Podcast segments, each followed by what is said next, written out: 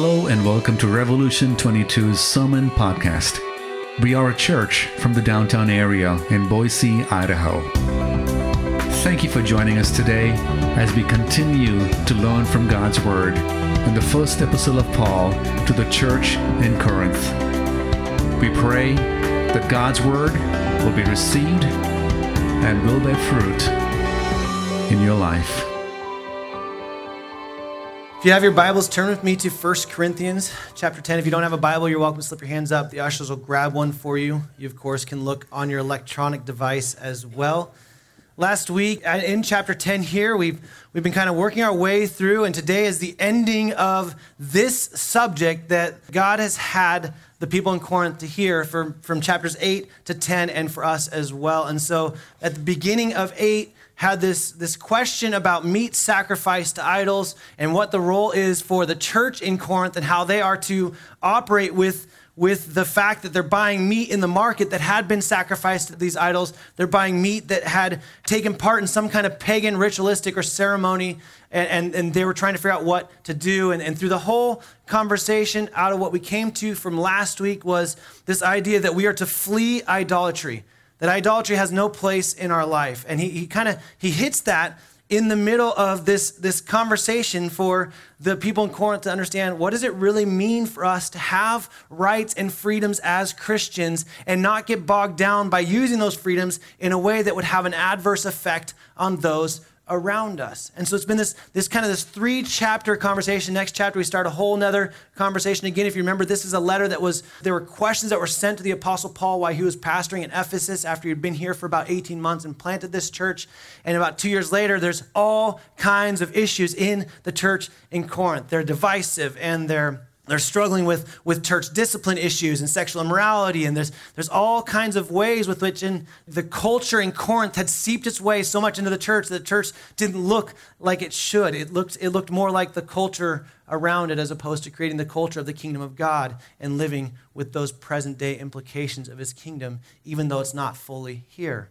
And so as we come into this section, he he closes it out with a really brilliant kind of one-sentence thing in the, in the in the scripture that just kind of ties, hey, if you want to understand how you're supposed to operate, what you're supposed to do, what it looks like around meat sacrificed to idols or anything else, he answers that in this text. And so let's go ahead and read it, and then we will dig in. Verse twenty-three is where we'll begin in chapter ten. He starts, all things are lawful, but not all things are helpful. All things are lawful, but not all things build up. Let no one seek his own good, but the good of his neighbor. Eat whatever is sold in the meat market without raising any question on the ground of conscience. For the earth is the Lord's and the fullness uh, and the fullness thereof. If one of the unbelievers invites you to dinner and you are disposed to go and eat whatever is set before you without raising any question on the ground of conscience. But if someone says to you, this has been offered in sacrifice, then do not eat it. For the sake of the one whom informed you, and for the sake of conscience. I do not mean your conscience, but his. For why should my liberty be determined by someone else's conscience? If I partake with thankfulness, why am I denounced because of that for which I give thanks? So, whether you eat or drink or whatever you do, do all to the glory of God. Give no offense to Jews or to Greeks or to the church of God, just as I try to please everyone in everything I do. Not seeking my own advantage, but that of many, that they may be saved. And then chapter eleven, verse one is really where this break should be. Be imitators of me as I am of Christ. And so he comes out, again, quoting, the, the quotations, all things are lawful, is not, he's not quoting scripture. He's quoting a phrase that the, the, the Corinthians had said over and over again. All things are all things are lawful, right? Like we're not, we're not necessarily... Um, We're allowed to do these things. It's not wrong. It's not sin for us to eat this meat because these, these offerings, we're, we wouldn't even take part in the ceremony. Just previous to this, he had talked about how you can't take part in the ceremony. What would happen is this meat would be in one of the temples to Aphrodite or these other things, and there'd be a, a whole ceremony of ritualistically sacrificing it to the god of fertility or the god of, of the sun or whatever god they were worshiping in there. And they're saying, look, as Christians, as children of God, you can't partake in that. But that meat is just meat. It's just food. You can eat it. It's not the end of the world if you buy it in the marketplace and eat it. And that's where he, he went. And then he comes here and says, comes back to a statement. If you remember back in chapter six, he had this same statement. All things are lawful, but not all things are helpful. All things are lawful, but I will not be ruled by anything, is what he said there. And the difference here is he says it goes to building up. Really what, what happens is kind of the, the, the twin emphasis of the summary of the paragraph here is to call to mind Jesus' twofold summary, to love God and to love your neighbors. That's what we see here, really. You see, see, Paul, basically inspired by God, phrases it in terms of giving God the glory and trying to please fellow human human beings. So he, he says the same thing. In fact, verse thirty-one is really the point of this whole text. It's really the point of the whole three chapters that we've been talking about this. Verse thirty-one, as it said it this way, it says, so whether you eat or drink or whatever you do, do all to the glory of God. The glory of God is our primary role. Let me be really clear on something. There's, there's a way that we can glorify God, but even if none of us glorify God, God still is full of glory. He does not need us to glorify him to present his glory, or when we glorify him, it does not make him more glorious. But our, our primary role is to bring him glory. So how do we bring glory to God? Well, some scriptures we see, we confess sin brings it, Joshua seven nineteen. Trusting God, Romans four twenty. Bearing fruit to him, John fifteen eight. Thanking him, Psalm fifty twenty-three, suffering for Christ, First Peter four fourteen through sixteen. Being content will bring glory to God, Philippians four ten through twenty. Praying, John fourteen thirteen. And spreading the word, Second Thessalonians three one. There's just a handful of scriptures that talk about how we can glorify God in our day-to-day lives. But in verse thirty-one, he says, whatever you do, whatever you do, bring glory to God. So let me just say this a different way. Because he said, whatever you do, that actually means that we can bring glory to God in everything we do. Whether you eat, whether you drink, whether you wake up, whether you sing, whatever you do, bring glory to God. Even in the gray areas, which is the context to this text, things that are amoral, not immoral, things that, that there is no, in and of itself, there is no real sin. How then do we bring glory to God in those scenarios, which is what this whole conversation around meat sacrificed to idols is about. Remember in chapter eight, he talks about the weakness, the weaker brother, like don't, don't cause a brother to stumble by eating and partaking in this if it will cause them to be reminded of the ritualistic ceremonies that they took part in their pagan, pagan sacrifice and worship. Whatever you do, bring glory to God. God is, again, he's already full of glory. There's not, there's not any shortness of glory in him. Glory of God is really, if you think about it, is, is just us proclaiming his holiness. That's what it means to bring glory, glory to God, is it? It's, you're just proclaiming his holiness. Verse twenty-four, he goes on and says, let no one seek his own good, but the good of his neighbor. Neighbor here is, is kind of a poor translation. In, in this section, the, the word is better translated a little bit further down as, as foreigner, or someone that doesn't see eye to eye with you. We see that a little bit later in Corinthians, how it's translated there. And so he's saying, look, there's a way that you can live your life that you can even do for the good of those that you disagree with, for the good of those that you don't, that aren't like-minded. He's calling to us to, to, to bring, and a little bit further down, he says, of many others. That means that anyone, whether they're Jew or, or Gentile or, or fellow believer, we are to be aware of how we operate with everyone. So in this context, what is there's there's a few natural questions that come out of this scripture that we'll hit in just a second that help us understand, okay, so how do we bring this to application, this whole section of meat sacrificed to idols? Because like, again, I've said, I don't think many of us are looking on the labels when we're buying our meat in grocery stores wondering if it had been sacrificed to idols. We're looking more for non-G M O or organic, right? Grass-fed, cage-free, right? All that stuff. None of us are looking for that, and that's not the point. There's an application for us today that I think is, is more in line with the things that would be gray to us. What do we what do we do with certain movies? The scriptures aren't talking about, well, when this certain movie comes out, watch it. But there are, there are ways with which we as children of God can operate that will bring glory to God. So many things that are polarizing. And I could just go on and on and on on the list and list and list and list. But, but many of you have these things where you know because there's been someone that has stood before you and has confronted you with the fact that, hey, you're supposed to do this. And you stood and said, look, I don't see it in Scripture and I don't think it's sin, so there's no reason why I can do it. And there's been divisiveness. And what God does through um, his Spirit in helping the Apostle Paul write this text, he weaves this brilliant kind of yeah, but statement. And really what he does in this in this section as we move forward through here before we get to those questions is he he points to the fact that there is a reason for us to err to the side of what maybe we'd say conservative or legalistic, but you can't stay there because because ultimately that's not the right spot. And then we can't run to the other side of this, maybe this this freedom or, or liberal freedom or, or kind of like we can do whatever we want because there's issues there. And he, he basically points out like, yes, you can do that, but yes, you can do that, but, and then offends everyone at the end. He, he walks this brilliant line here. And so when he comes back to this conversation again, this was a everyday issue in Corinth. Because there was so much meat being sacrificed. How do we operate? How do we live? And and and I would say for us, it's an everyday issue for us, for the, the amoral things in our lives, the ways that, that that culture around us says it's perfectly fine. Even maybe your, your, your gospel community may say it's perfectly fine, but there may be people within the gospel community that are struggling because what you're doing and you have freedoms to do might be causing them to stumble and to sin.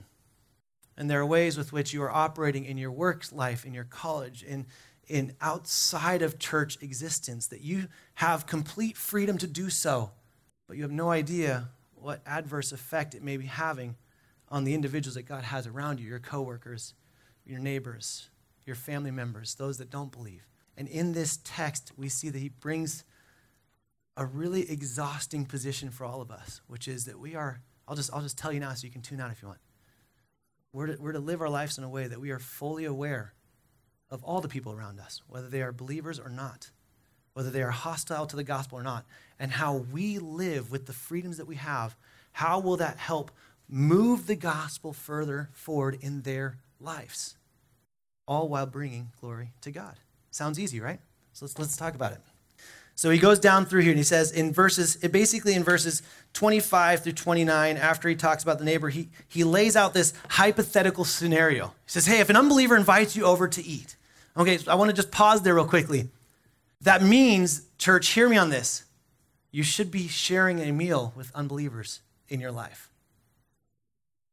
There was no, this was not, hey, if, if a believer invites you over. This is just based on the assumption that the way that the people in Corinth were living, they were going to be rubbing shoulders and spending time in each other's homes, which in this day, spending time in the homes was really doing life together. It wasn't just a, hey, I should invite you over once and say I did it and check it off my list. No, this was like, we're gonna we're gonna do life together. We're gonna know each other enough that we're gonna we're gonna share a meal together. And so the believers are expected to be living in a way where unbelievers are like, hey, come over, I want you to eat with me. I want you to hang out with me. I wonder how much of that's true for us today. How many of your coworkers or or family members that don't know the Lord are, are trying and, and pleading for you to be in their life? Which raises a couple questions. One is, is if you're so busy that you can't spend any time sharing a meal with an unbeliever, there's a problem. There's a problem with that. But also poses the second question. If you're living your life in a way where none of them want to be around you, you might be actually holding back the gospel moving forward in their lives because of the way you're using your Christian freedoms to live that might be contradicting the gospel. If an unbeliever invites you over, and so the scenario is like, hey, you come over, me and my kids and my four kids come over, and the poor person that has to feed us has to figure out all our, all our allergies, right? And and so we're sitting down, and he's saying, look, you can sit down and eat. You don't even need to ask. You don't even need to worry about if the meat was sacrificed to idols. You don't even need to worry about it. And he, he goes back and he quotes Psalm twenty-four. And the reason why this is so impressive that he does, he says, like, all of it is the Lord's. He's saying, look, this is why we don't need to bless the food, because it's all God's. God has blessed it. If you'd ask Jesus to bless food, he's like, it's already blessed. Why, why do we need to bless this? This is, it's God. Everything in this earth is God's. And what rabbis had done in this day and age, the, the really kind of conservative, or dare I say, legalistic Jews had done in this day, is they had taken Psalm twenty-four and turned it into a prayer for kosher meals, for meals that would they they felt they could do in a really non-offensive way. And so what he does here is he, he quotes Psalm twenty-four, and he says, eat, enjoy it. It's a good roast. Dig in. That would have been so offensive to all the Jews in that area.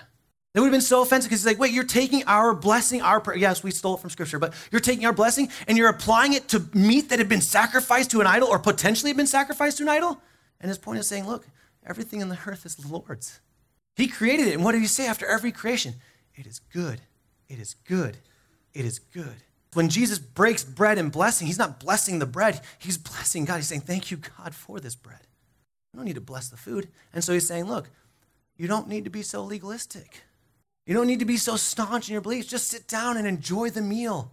Just partake. Even if it was sacrificed the night before, it doesn't matter because we've already established that there's nothing in this meat that is spiritual. It's the pagan ritual that was spiritual, and, and you're worshiping demons, which don't partake in that. But the meat is not there. It's not. It's nothing. It's not a god. It's nothing. It's just food, and it's good. Enjoy it.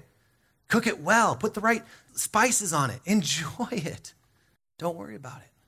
But then he comes back and he says, well, okay, but but unless, unless another person says to you, like, hey, this meat was sacrificed in, to idols. Now, we don't know if this is the host that's saying this or if there's someone else at the table in this hypothetical situation. And scholars, uh, you gotta love it. They, they study stuff and they love to kind of try and pick apart and really answer it, but it really doesn't matter. At the end of the day, it doesn't really matter who is doing it because he's already established earlier in chapter eight, if a brother will stumble with you eating meat, then don't do it. Take that freedom and say, I will not eat meat. I will become a vegan for the sake of my brother to not be hurt because he's a weaker brother in that situation. So whether this person was a believer or not, most scholars tend to land on the fact that this is just a an unbeliever that says it. The reason why that's important is that either the unbeliever is conscious of your faith and awareness of it, and like, oh, hey, by the way, just so you know, this, this meat was sacrificed to an idol. And to partake then of that meat, even though you have the freedom to do so, you can be like, oh, that doesn't matter, seriously. Let me take you through the understanding of God and all those. No, you have full freedom. He says, don't eat. Don't eat it. Don't partake of it. Whether it's guest at the home or the host himself, don't eat of it because what they're acknowledging is like, hey, if you do this, you might cause a stumbling block for them. You might show them that, hey, oh, it's okay to partake in these rituals because they don't matter anyways. And that was the issue for the believers in chapter eight, right? Is that if we eat of this meal and we say it's no big deal, you're showing a weaker brother that had spent a bunch of time in Aphrodite's temple worshiping her and dealing with the, the church prostitutes and all that stuff. You're telling that person, like, I guess it doesn't really matter. We can partake in it. It's okay. We're free to do so. And so he says, don't do it. So he pushes on the, the legalistic person and says, hey, hey, you're, you're being ridiculous. It's just meat. Enjoy it. Everything in the in the earth is good. It's God's. Eat, enjoy. And then he pushes on the super liberal side of things and the free, the I'm free to do whatever I want. He says, no, no, hang on a second. Just because you're free doesn't mean you should do it. And this is a subject that he's been going back and forth through these three chapters. And what's the point? Why? Because we're supposed to do everything for the glory of God. And there's a way with which you can operate with unbelievers. And, and for us, maybe it's alcohol. Maybe it's it's tobacco. Maybe it's yoga. Right? I mean, what what could it be? Like, there's so many things that the, the, that the church can divide over of what we can or can't do and how do these things work. And, and in it of themselves, they aren't necessarily horrible, but it's what we do and what they're used for and how many lives can be affected in an adverse way by these different things. Maybe it's just the T V shows you watch. You're at work talking about some show, and people are like, oh, I love that show, and that show has a bunch of nudity in it. Just a quick question, guys. Should we ever watch another woman take their clothes off? Yeah, that's an obvious answer. I was hoping to hear a little bit more like, like, no, you know, wives you can smack, right? You know, like, no, we shouldn't, never. So why is it okay for us to partake of watching someone do it on a movie? Because it's a screen separate? No, you're not supposed to do it. Really obvious, not a gray area. But when you talk about these movies, these shows that you do it around an unbeliever who maybe is, is addicted or a believer that is struggling and wrestling with porn addiction, you're showing them like, oh, I, I mean, they can do it. I must, I'm, there must be a way for me to get to that spot and be okay. And they just keep giving themselves to me. You're, you're putting a stumbling block in front of them. You have to be aware of the people around you. So he swings back and forth, back and forth, pushing on both sides. And then in verse thirty-two, he says, give no offense to Jews or to Greeks or the church of God. Now, I'm going to pick on the millennials because they give us the word I'm offended. Um, but it's a really poor translation for this word. Just so you guys know, that's actually not a great translation at all. It's better to be understood as stumbling block. That's the way that this should be used, not offense. It's not talking about offending someone. Although, let me be really clear. The message of the gospel will be offensive. God is very clear. His word does not fall void. It's either going to encourage, admonish, or it's going to challenge, rebuke. Right? There will be offense taken when the command is to live our life true to Christ.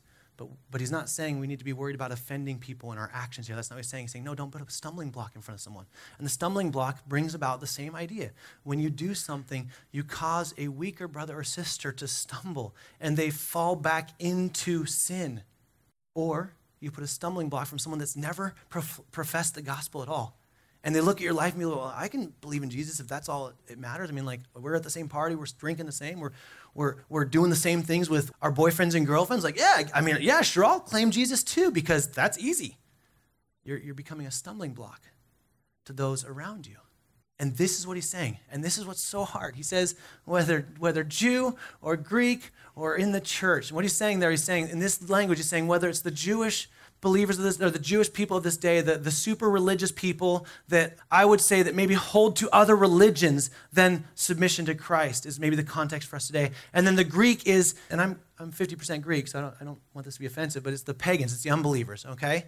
And so they, they're saying like, that's what, that's what it means. So, so whether they're the, the hyper-religious, Pharisaical, legalistic people, or they're the people that, that don't know God at all and are not professing in Christ at all, or their brothers and sisters in the church, be sure to give no stumbling block. Now, I don't think there's another people group. I think that's everyone, in case you're wondering. He's saying that there's a way, the expectation is for you, child of God. Now, if you are here today and you don't believe in this, this can be a very dangerous thing because you can turn to trying to please people as opposed to just figuring out what it means to submit your life to Jesus Christ. And so I want to be really clear. This is this is for the church. This is for those that are here today that profess Jesus' name. Say, I submitted my life to him as Lord and Savior. He is my He is my God, my King, my Savior, and I will live for him. The expectation is, now let me be really clear, the expectation is that within your sphere of influence, and I say it that way because it'd be really easy to be sitting in your house and getting ready to eat a vegan meal, and someone that had taken veganism to a full spiritual level in the other side of the world could be offended or stumbled if they did. That's not what he's talking about here. He's talking about the people that are in your context. So this isn't a fear of like, it may be anywhere. This does two things. This does two things. One is the expectation that you should know the issues and the struggles with the people that you're around. So you should be living your life in a way that your neighbors, whether they know the Lord or they're of a completely different religion or faith that they have, or they're in the church, you should know what causes them to stumble, just like they should know what causes you to stumble. So it means two things. One is we have to be a lot more open with our lives. We have to be willing to tell people, like, even when you're afraid they might be upset at you, like, hey, just so you know, like, in the past, I struggled with alcohol, and, and when you drink like that, it really, it really causes stumbling block. We have to be willing as believers in God to be able to say those things and admit our weaknesses because it's helping others be strong, and it's growing us. But it also means that we should be really careful about how wide we spread our sphere of influence, meaning social media. You can look really, really, really not like who you should on social media very quickly. And in this day and age where it's take a picture of everything, you have no idea what that picture could do to someone that you know really well. And they may not be confident enough to say something to you. This isn't, hear me on this, please, please, this isn't a license to live your life in fear. Instead, it's it's a license to live in a way that would bring glory to God in everything you do. So it's not that we need to worry about it. I don't think the question is, well, how is this action going to cause my family that doesn't know the Lord, my, my coworkers, well, my coworkers hopefully know the Lord, right? But like the, the my coworkers, right, and and and the people at school, or what? Like, how is this going to affect my neighbors? How is this going to affect the people that don't know the Lord, or the people that do know the Lord? I don't think you need to ask that question over and over again. I think you need to be cognizant of that, of that question. I think the primary question is, how can what I'm doing right now bring glory to God? Because if that's the primary goal, the others kind of take care of themselves. There's a few uh, natural questions here. He goes on and says in verse thirty-three, another word that I feel like the E S V is usually really great about this, but this is another word we have to define a little bit better. He says, just as I try to please everyone in everything I do, uh, that can come across very much like a people-pleasing thing. Like, I got to please everyone, and, and I'm just got to be a doormat, and that's not what he's talking about. This word is usually used towards a slave and a, a servant, meaning that I'm going to serve in such a way that it will bring joy to my master. So he's saying, how do how do we serve everyone in a way that we that we give up, not seeking our own advantage, but look for the advantage of others? And then he ends it with, be imitators of me as I am of Christ, which could sound very arrogant, right? We were talking about that before service. Like, wow, follow me as I follow Christ. Like, it just seems like it could be really, really offensive. But what he's doing here, the word imitate is actually, it, this word imitator is, is the word that we, we use when we talk about a child following their parents. And if you're a parent in here, you know, you know your kids are going to repeat what you say for better or for worse, right? Amen, someone says, right? Maybe uh, we'll talk after church. No, um, our kids will, will copy the things. They'll do the things. It's it's an imitation. It's a flattery thing. They'll they'll they'll follow you in the way, and that's what he's saying. He's saying, look, as I as I strive to follow the Lord, follow me. It's a, it's an honor to be followed. It's an honor to be imitated by our kids. Sometimes, sometimes it's a really great reflection of the areas that God needs to sanctify us in, right? But that's what he's saying, imitating here. So there's a, there's a few questions that come out of this text, and then we're going to end. And I want to just encourage you guys. If, if everything, even the title for this text is like, do all for the glory of God. And that's such an easy thing for us to say, like, oh, yeah, I'm just going to, I'm going to glorify God. There's a few questions we have to answer out of this text, I think, or over the last three chapters to answer. And this is a, a few questions I got from another pastor that I thought were brilliant, so I'm just going to steal them. These questions are, are really, really simple questions that we can answer if you're like, man, what if this doesn't bring glory to God? I don't, I don't know. Like, I mean, I'm going to school. Is, is the education I'm going in going to bring glory to God? Like, you have those questions. These are, this is for amoral things, okay? Not the things that are really obvious, immoral things. Which brings me to the first question. What does the Bible say about it? Okay, I want to be really clear. The Bible's super, super clear. And maybe it doesn't talk about rated R movies, but Jesus does say if you lust after someone, it's like you've already committed adultery in your heart. So don't divorce your life from the scriptures. What does the scriptures say? Don't look for ways that you can kind of read into it and go, well, it doesn't really fully say that, so I'm just going to kind of walk the line in the gray as possible as far as I can. I think in a lot of times we live our lives in a way where we try to see how much we can get away with and still be Christians, as opposed to what would glorify God. And so the first one is, what does the Bible say? You see it over and over again. When Jesus was tempted or attacked, he, he quotes Scripture. Back in chapter ten, seven, the Apostle Paul on this very subject quotes Deuteronomy. He quotes Scripture. What does the Scripture say?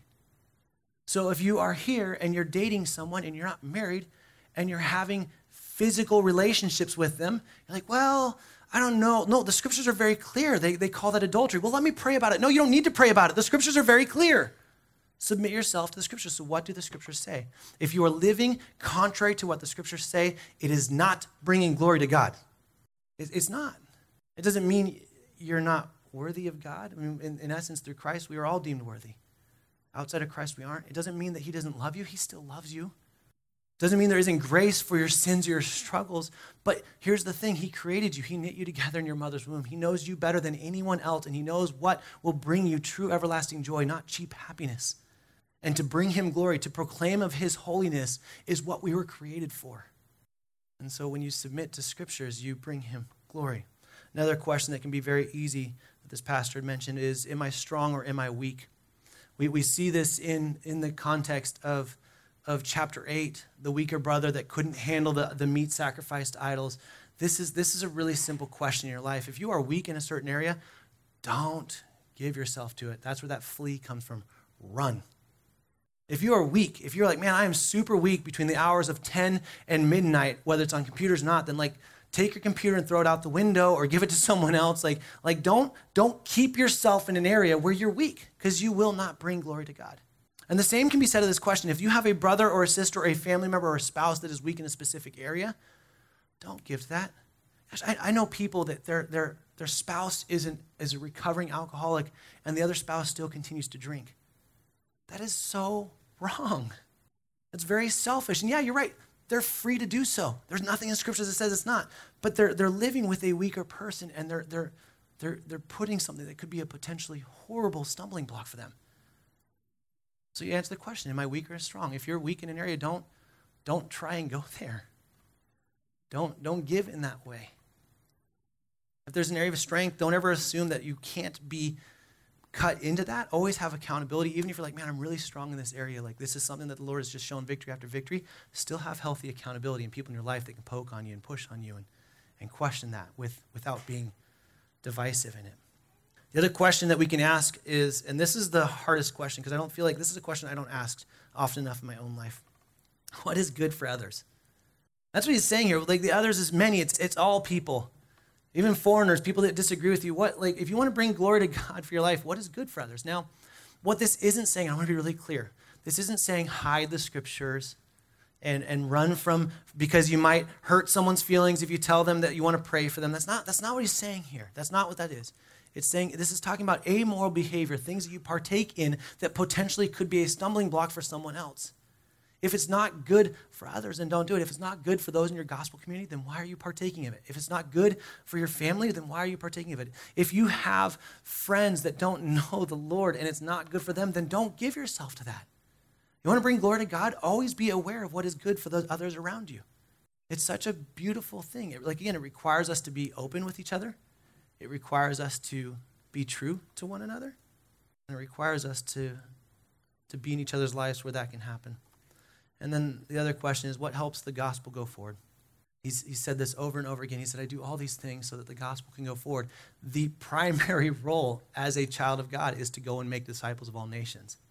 That's not just for some professionals. That's for everyone.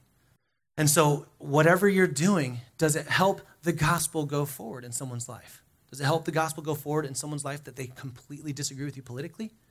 Does it help the gospel go forward with someone in your gospel community that you just like, man, we just we we just drive each other nuts? Like what what what you do will bring glory to God if you pay attention to how it helps the gospel move forward in others' lives. It, it would be really selfish of us to have the gospel, to have the, the joy and the hope that comes from Jesus Christ, and to hold on to that and not share it with anyone. In fact, the very opposite should be happening. If you want to bring glory to God, you should be you should be praising his holiness for the fact that he is he has clothed you in righteousness. And he's he's taken the very sins that, that you were in bondage to, and he's freed you from them. And now you can operate in freedom to love him and to love others. That should be something that we just want to tell everyone about, not just vocally, but the way we live our lives. And the last question I would say, and this is good for parents, is, is what I'm doing worth copying?